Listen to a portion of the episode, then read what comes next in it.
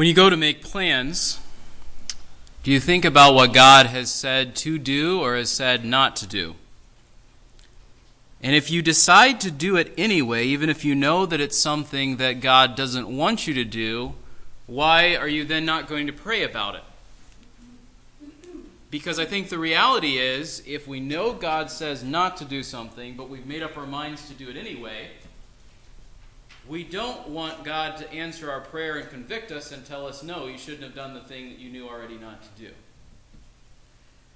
And the reason for being convinced that we should do something that we know God doesn't want us to do is by and large because our hearts are committed to something other than God. We have a problem of idolatry.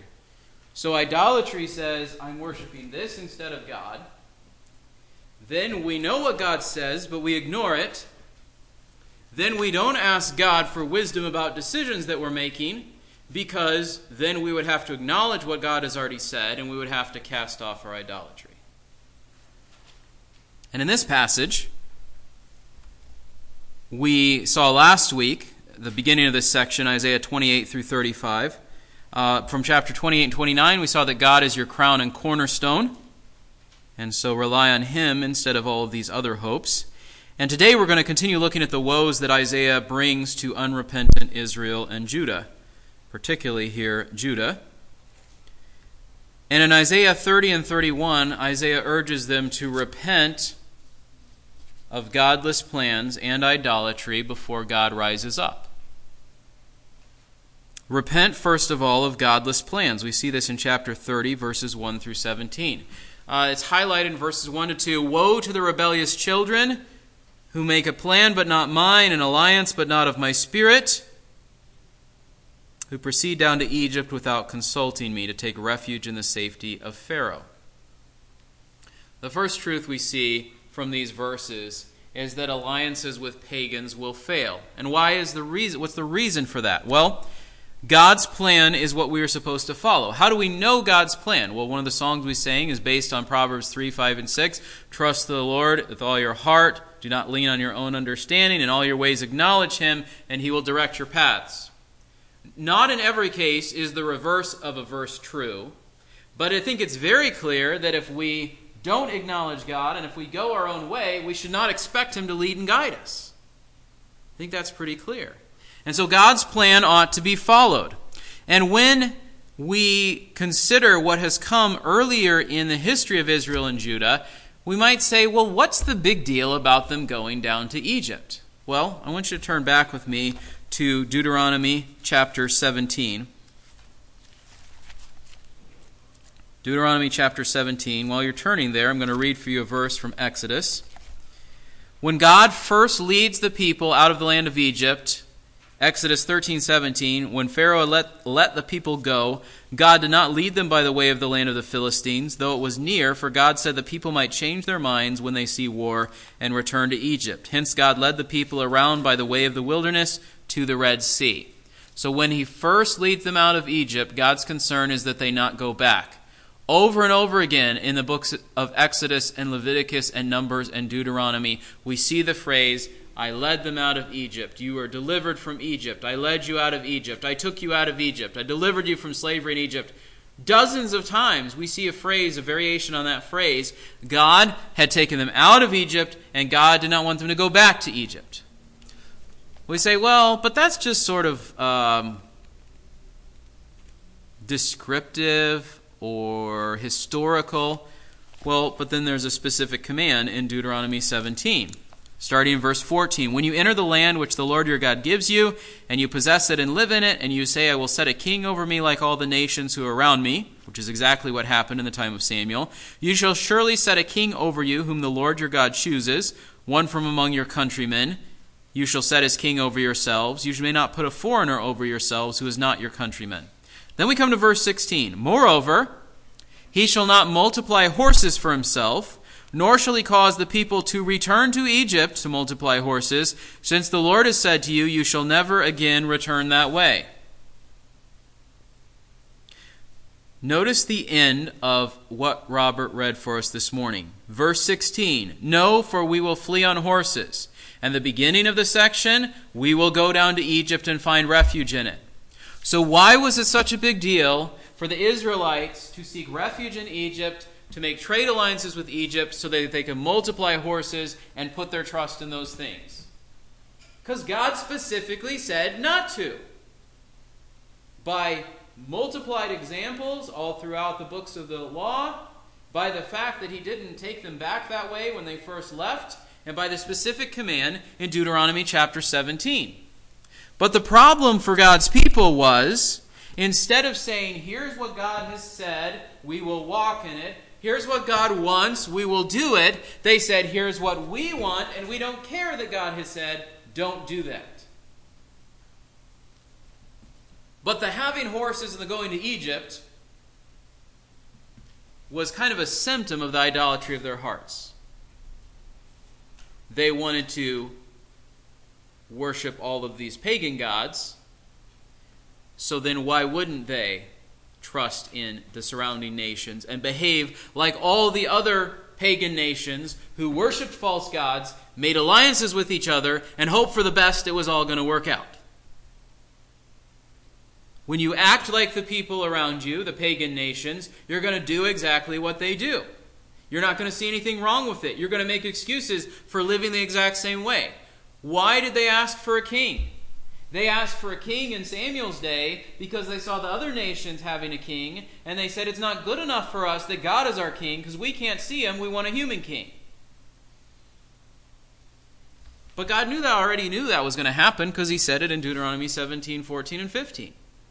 And God knew that they were going to be tempted to go back to Egypt and trust in horses and chariots and pagan alliances with ungodly nations.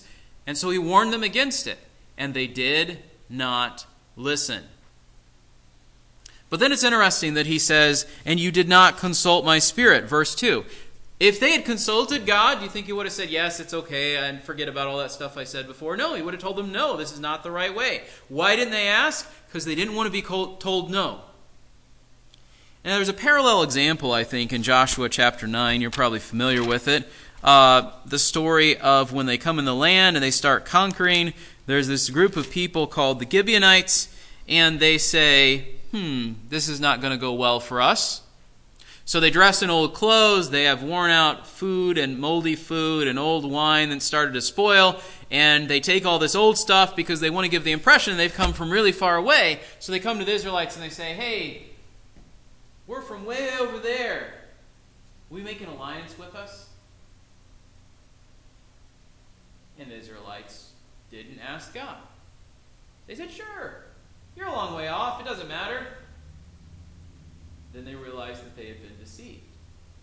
But at least in that instance, they could claim a measure of ignorance, even though they behaved foolishly and should have asked God, because God had said, Don't make alliances with the people right around you. But they thought they knew they weren't right around them.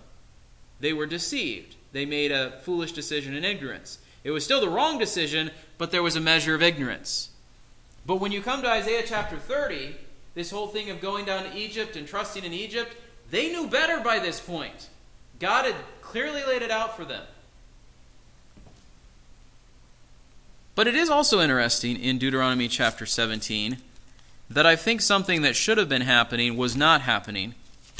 Because in Deuteronomy 17, the last little part of that section says, When the king sits on the throne of his kingdom, he shall write for himself a copy of this law. It shall be with him, and he shall read it all the days of his life, that he may learn to fear the Lord his God by carefully observing all the words of the law and these statutes, that his heart may not be lifted up above his countrymen, and that he may not turn aside from the commandment to the right or to the left. That's going to come up in Isaiah 30 a little bit later, so that he and his sons may continue long in his kingdom in the midst of Israel the kings stopped reading God's law, they stopped copying it out and knowing what it said, which didn't give them an excuse. The priest should have come along and reminded them, even if there's the possibility the kings didn't know. But God's word was clear, and his people disregarded it, and they followed after their idols. They made alliances that God had forbidden, and they didn't even ask him, Hey, God, is this is okay? To have an opportunity for God to rebuke them and say, No, it's not okay. Repent, turn away from it. So, what does God say? Egypt is not a refuge for you. You want to go and seek shelter in the shadow of Egypt and refuge in the safety of Pharaoh? I didn't take you out of Egypt and show you that I am God by all these disasters that I brought on the land of Egypt, the plagues that devastated that land, so you could go and say, "Hey, this is a good this is safe." It's like when kids are playing tag. You have a spot that's designated safe, right? Why would you think the land of Egypt is safe, seeing what God did during Exodus? Because their idolatry and their self focus and all these other things had blinded them to realities. And so God says to them, Egypt is no refuge for you, but it's going to bring shame and humiliation. There was only one time where God sent them down to Egypt, and they had already been there and done that, and God didn't want them to go back. God sent Abraham's descendants down when Joseph is the ruler over Egypt under Pharaoh. Then he brought them out, and he said, Don't go back. Every time apart from that time when people went down to Egypt, before or after, it was in disobedience to God and lack of trust in Him at the very least. Think about the trouble Abraham almost got himself into when he went down to Egypt because he didn't trust God to provide for him during the famine in the land. His wife almost gets defiled, he almost gets killed, he lies to Pharaoh. God protects him, but his going down there was a sign of not trusting God. The Israelites in Isaiah's day, when they make alliances with Egypt, it's a sign of them not trusting God. So not only will alliances with pagans fail, because they're displeasing to God, because they're against his purpose, but bribing pagans at the bidding of false prophets would also fail. And this is the thing of what's going on in verse 6, where it talks about all this wandering in the wilderness and treasure being carried on camels. Why is there treasure being carried on camels in the land of the south of Egypt? And why does it say, to a people who cannot profit them, even Egypt whose help is vain and empty? They're sending tribute down to Egypt through the wilderness to the south of Israel and Judah in order that the Egyptians will hold up their end of the alliance. People don't do stuff for free, as a general rule, right? The Egyptians weren't going to come and help Israel out of the goodness of their hearts. Israel was going to have to send them gold and other riches. And so that's what was going on in verse 6.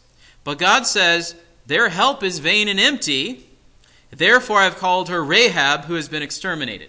And the name Rahab here is, we're not supposed to think Rahab, the one with the scarlet cord and all that, in the, in the time of the conquest of the land.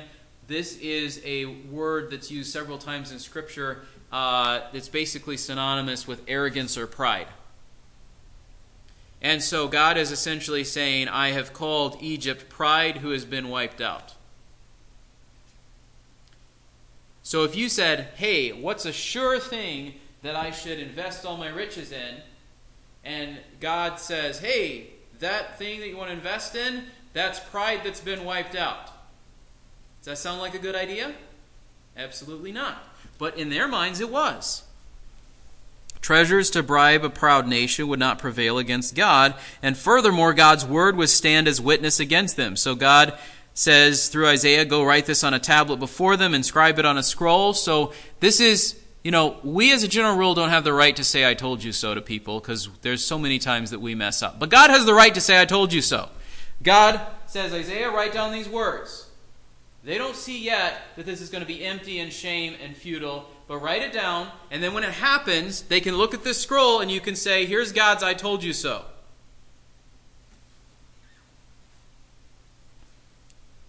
Who are they listening to instead?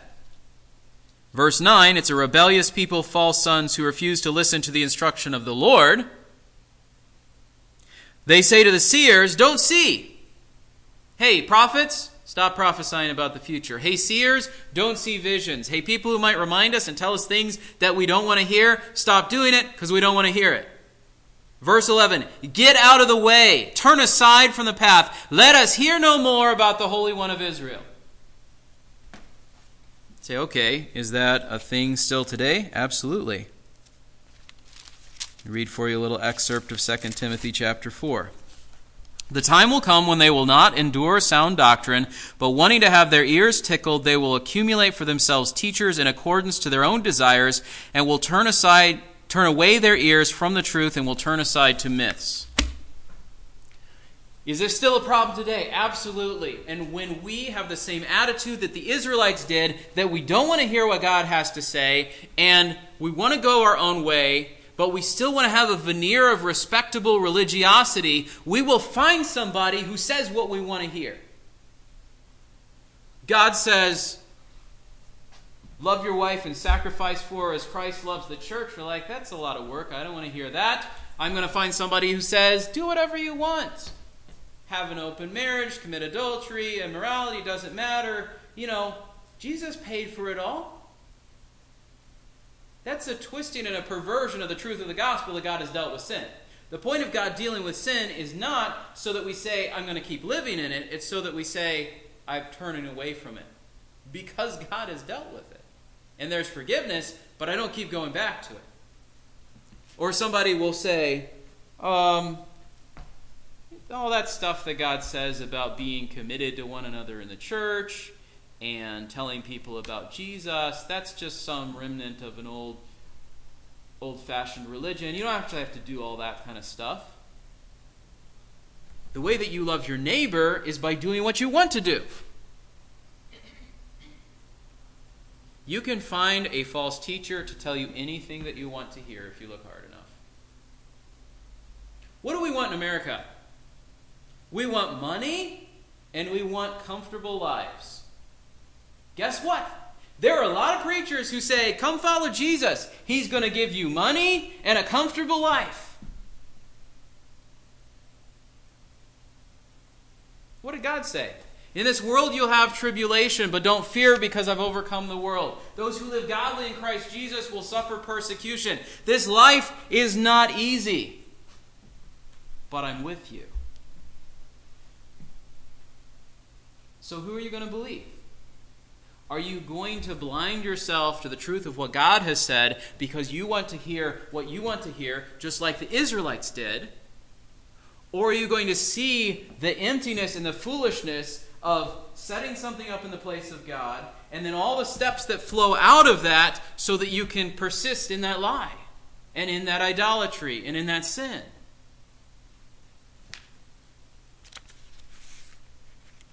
What does God say next? Alliances and bribes are going to bring you destruction. Since you've rejected this world and put your trust in oppression and guile, the Egyptians are a people who have oppressed you in the past and who will again. They are deceiving you that they're your friends. All they want is your money and your treasure, and they will turn on you. But since you've decided to trust in those things, here's what it looks like there's a wall that's about to fall down. When I lived in Allen Park, my house, uh, the foundation of the porch had a double brick wall, and the fill inside had, over time, as the corner of the support had sunk, and as the fill had kind of pushed away, the, the wall of the porch was bulging out. Eventually, it was just going to collapse. So, what did I have to do? I had to take the whole thing apart, clean all the mortar off, rebuild the end of the porch so that it didn't collapse. Now, a porch where it's supported on two of the sides and anchored to the house on the back side is not going to collapse suddenly, right? But think about a wall that is different. When uh, my uh, the church I grew up in started building a Christian school, and there was some error or miscalculation when they were building the wall of this one of the walls of the school, and there was a strong wind, and the whole wall fell down, and they had to start over for that corner of the building. That's the sort of thing that's being described here. You think it's secure, you think everything's good, and there starts to be this bulge, it starts to, to, to fall apart, and then suddenly, without any warning whatsoever, it falls down. And that's what God says to the people of Israel and Judah. When you trust in Egypt, it's like that wall that looks good, and all of a sudden it just it falls down, and it's destruction. If you fall under it, you're dead, right? These alliances and these bribes are going to bring destruction. Why? Because they're rejecting God's word. And because it's going to fail spectacularly. It says, verse 14, whose collapse is like the sma- smashing of a potter's jar. How many of you have ever had a clay pot? You drop it on the on the ground. Or I'm gonna pick on Braden for a second. Braden, I said, Braden, hey, go take this bin and put it by the car. So Braden took the bin and threw it over the one car to put it next to the other car. What happened when brittle plastic hit the driveway? We're like, let's not do that anymore. So, and he, I don't think he will. But um, it shatters. But with a clay pot, with the plastic bin, it just shattered on the corner where it hit. With a clay pot, if it falls with enough force and enough violence, it completely shatters and there's not enough left to really do anything with. Notice what it says in verse 14 A shard will not be found among its pieces to take fire from a hearth or scoop water from a cistern. It's so utterly shattered and broken, there's not even a big enough chunk left over that you can scoop a little bit of water out or safely hold a coal from the fire. You want to trust in Egypt, it's going to fail spectacularly. But in contrast, repentance would bring rest. Verses 15 through 17. Trusting in God by repentance to receive rest, quietly waiting and trusting in God would bring deliverance for them. This sort of goes back to what it said in Isaiah chapter 7, I think verse 4. Take care and be calm, have no fear, and do not be faint hearted because of these two stubs of smoldering firebrands, the fierce anger of Rezin and Aram and the son of Remaliah.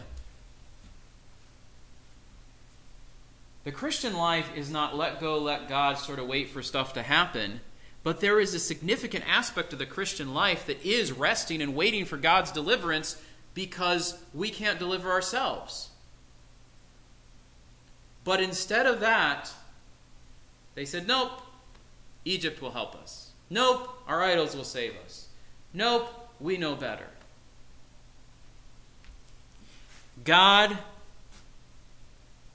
patiently offers his help to people who do not deserve it and says, If you would turn from your sin, you will find deliverance. But so often we stubbornly refuse. Nope, we got fast horses. God says, I've got faster enemies. Nope, we've got big plans. God says, My plan's going to prevail. Forget about yours. So God said, Cast aside these godless plans. God had already said no, and God had not been asked. And their motivation was wrong, which, you know, James says if the reason for not asking is you don't ask, but if your reason for asking is so you can do what you want, God's not going to give you the answer that you want either. Why else were the Israelites supposed to repent? Or in what way were they supposed to repent? They were supposed to repent of the underlying idolatry that was the reason for them going their own way and not consulting God and doing what God had said not to do. Why should they repent of idols? Because God's gracious and compassionate. Verses 18 through 26 of chapter 30. These idols had led to the ungodly alliances and the false hopes, but Verse 18, the Lord longs to be gracious to you. And verse 22, you will defile your graven images, you will scatter them as an impure thing, and say to them, Be gone. First of all, we see in connection with this repent of idols because God is gracious and compassionate. God is compassionate and afflicts only until his people turn from idols. At least in this context. Now, I know there's the there's the rare cases like Job where God afflicts for reasons other than because we're sinning, right? But in this case, it is a discipline kind of affliction that God had brought into their lives so that they would turn away from idolatry. First of all, verse 18 God is both just and kind. The Lord is a God of justice. The Lord longs to be gracious to you, He waits on high to have compassion on you. We tend to say God is just or kind, but God is just and kind and those who are blessed are those who long for him. God hears his, the cry of his people. Verse 19 He will surely be gracious to you at the sound of your cry. When he hears it, he will answer you. The problem was not with God not listening to them, the problem was with them not calling out to God for help. Verse 20 God would rescue them and be their teacher. Although the Lord has given you bread of privation, privation is like our word we would use would be like deprivation or lack or need, something like that. You don't have enough, right? And water of oppression. He, your teacher, will no longer hide himself, but your eyes will behold your teacher. Your ears will hear a word behind you. This is the way, walk in it whenever you turn to the right or to the left. So, Deuteronomy 17, who was supposed to do that job? The king. But when the kings failed, and the priests failed, and the prophets failed, except for a handful of them like Isaiah, God says, I'm going to step in and I'm going to be your teacher. And when you start to go the wrong way, I'm going to say, Don't go that way. Stay on the right path. The way of wisdom, the way that's pleasing to me. And we see this all throughout Scripture in all the ways that human rulers and prophets and priests and kings and leaders of various kinds fail. You come to the New Testament and you see Jesus teaching people on behalf of God, showing God the Father to them. God Himself would be their teacher.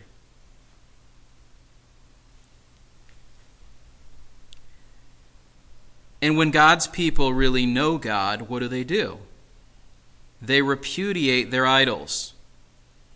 It says, You will defile your graven images and your molten images. You will scatter them and say, Be gone.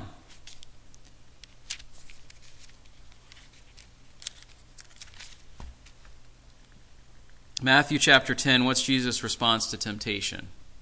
Go, Satan, for it is written, You shall worship the Lord your God and serve him only. Here's what tends to be our attitude with the things that we worship instead of God I'm going to scale back. I've worshiped money, I'm going to do it on a smaller scale. I've worshiped recognition, I'm going to try to get it at church instead of for my job. I've worshiped lust. Well, yeah, before I was a believer, maybe I committed open acts of lust, but I'm going to scale back and it's just going to be something that I kind of like go back to privately and quietly and nobody has to know about. I've worshiped greed. Well, it looks bad to have 40 of something, I'm only going to have 5 of something. We tend to scale back our idolatry instead of abandon it. Or we tend to switch idols. Right? We trade the idols when we are in our 20s and 30s of things like gratifying lust or gratifying greed or having some sense of power. And then when we get into our 50s and 60s, we're like, ah, those aren't very realistic idols anymore. I'm going to have some other sort of idol that people will affirm me and recognize me, that um, I can just sort of live this life I've always dreamed of in some way, some other way that's different from then, but it's still not the way that God wants me to live. So we scale back on our idols, or we switch our idols. And verse 22 says, Smash your idols, abandon them, repudiate them. How did Jesus say it? If your hand offends you, cut it off. It's better to go without a hand into glory than to hell with a whole body. If your eye offends you, pluck it out. Now, I think we have to recognize there's people who've taken that passage literally and did that and still found that they struggled with idolatry or whatever else. Jesus is making this point. How far are you willing to go to deal with your sin? The answer, in most cases, for us is not very far.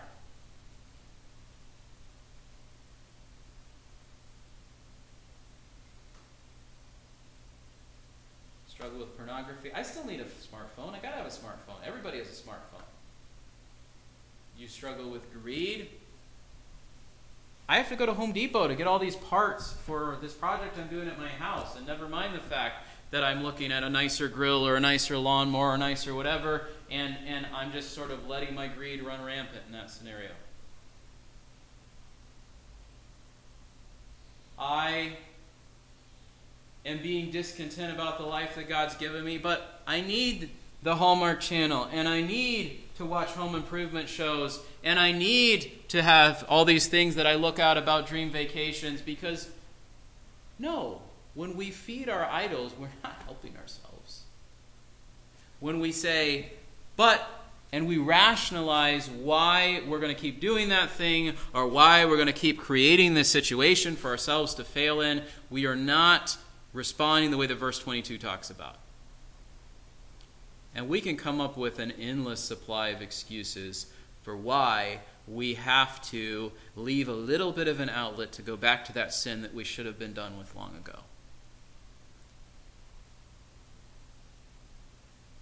But some of it, I think,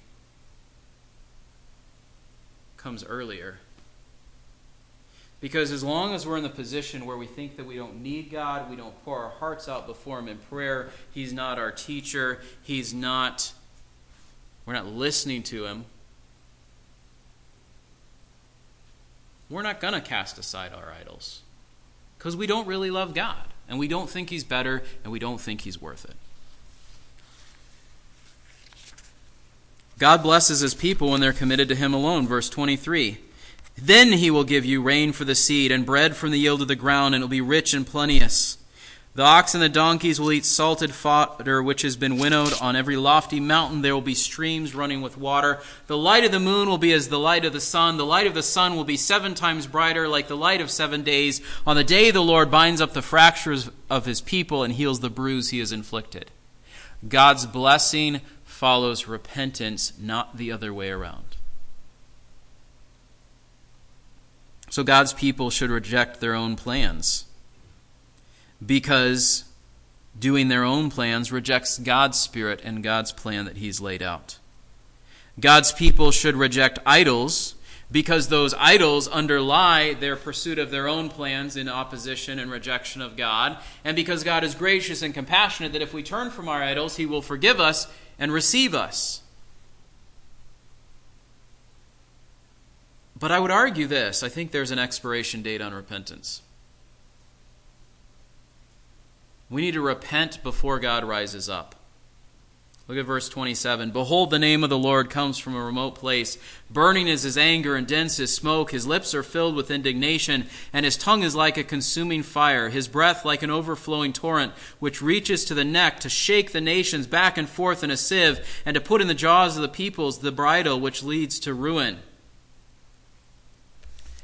God is going to have a day appointed in which he strikes down the enemies of his people and his own enemies and there's three pictures of it here a, flood, a flash flood, a sieve where things are shaken out and filtered out, and a bridle that, that draws something unwillingly to where it's going to go. So the overflowing torrent, you think everything's good, you get caught in the flash flood, you get swept away.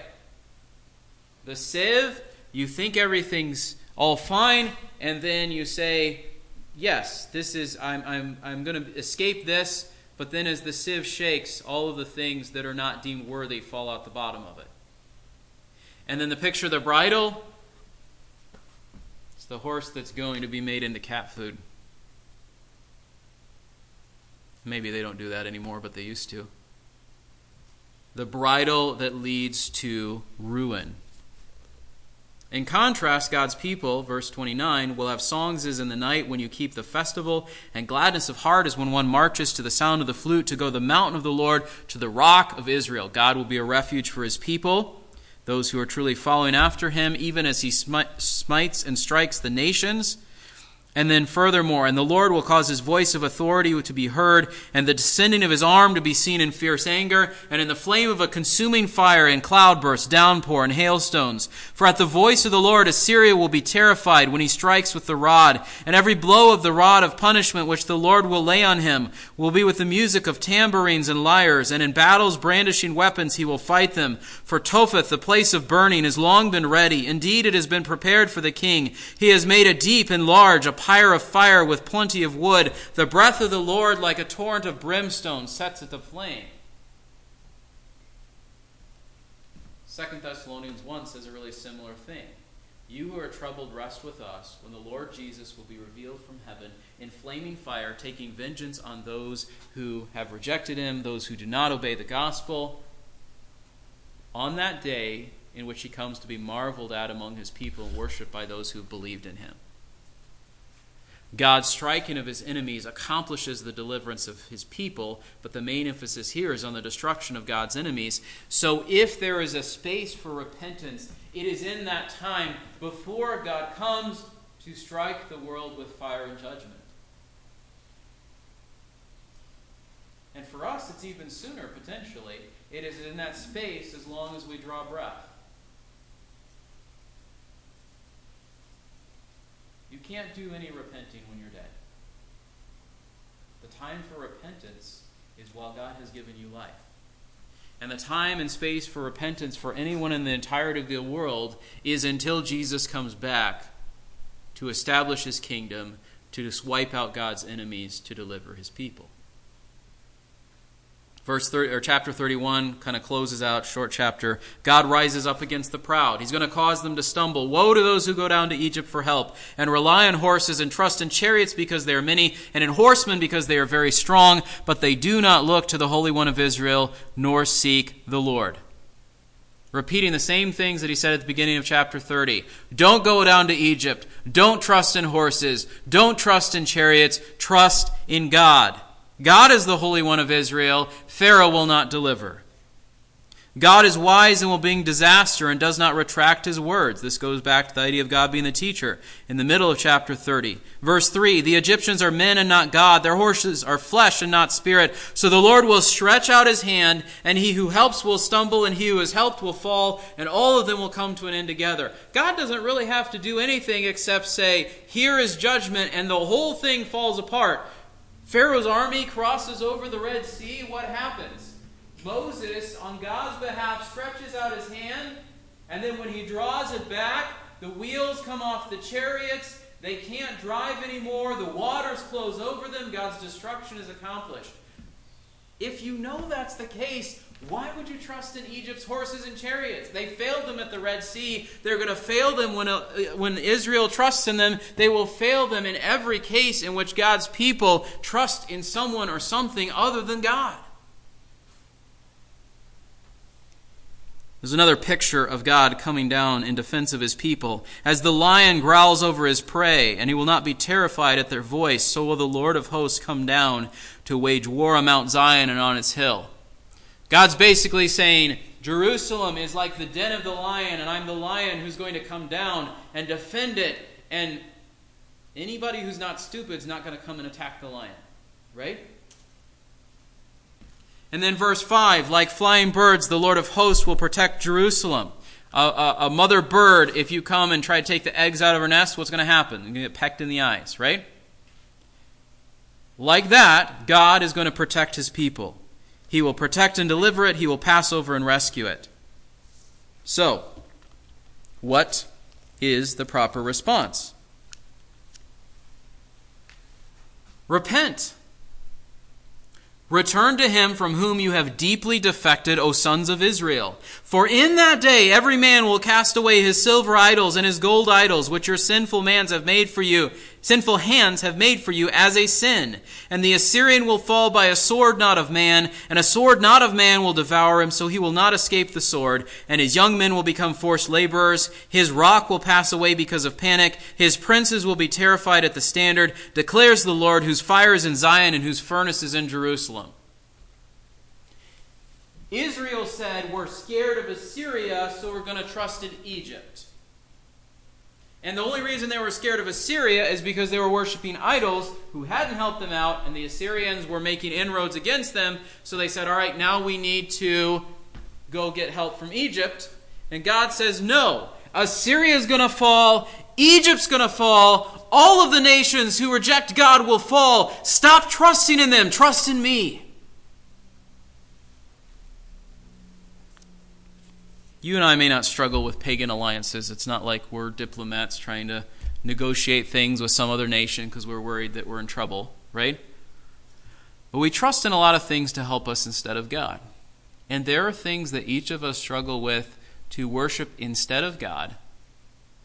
And to the extent that we worship those things and love them instead of God, we start to make decisions ignoring what we know God has said to be true And we started to make plans without consulting God's Spirit because if we were to start praying to God, He would convict us and we would say, Yeah, I know this is wrong. I shouldn't do it. And yeah, I know I shouldn't worship this. And the whole thing would come unraveled. And we don't want to give up our idols sometimes, many times, far too often.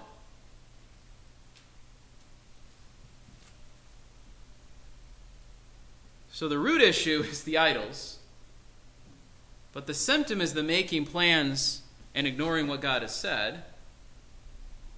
Plans apart from prayer, plans in contradiction to what God has said is right and wrong. And we get in a mode where we think that this sort of thing can go on forever. Idle, ignore God's word, not pray, and make decisions on our own. But there is an expiration date on how long that kind of foolishness can persist. Whether it be the span of our lives, whether it be the point at which we say, My life is in a disaster, I need your help, God. Whatever that point is, if you belong to God, I think there comes a point where he shows you the foolishness of that endless cycle of idolatry, rejection of God's word, ignoring of God's spirit.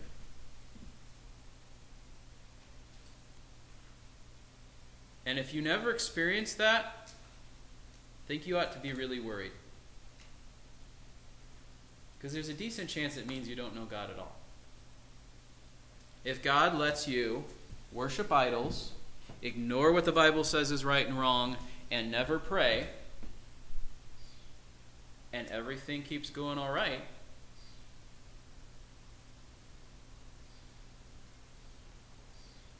it might very well be because you don't know God.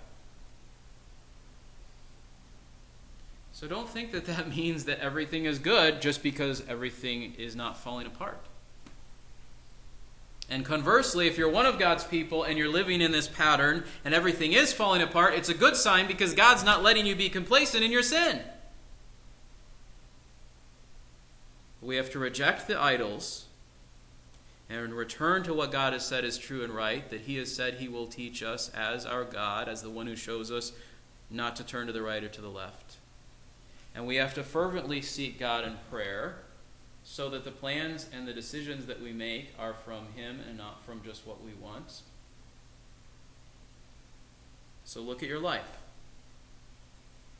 Do you pray before you make decisions? Do you know and follow what God has said in His Word, or do you ignore it? Is there some aspect of something that you love instead of, or a whole lot more than God? Some or all those things may be true of you.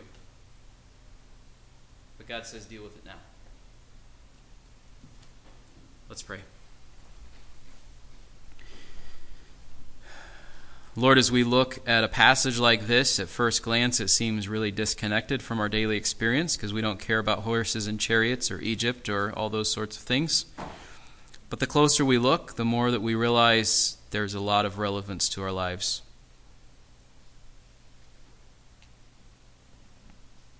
It is so easy for us to arrogantly make plans without consulting your Spirit, to wickedly reject what is clearly revealed in your Word,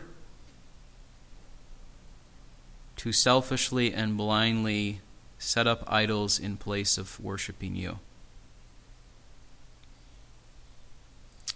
Lord, our hearts are desperately wicked above all things. Who can know it? Help us, as the psalmist says, that you would examine our hearts and see if there is any wicked way in us and lead us in the way everlasting.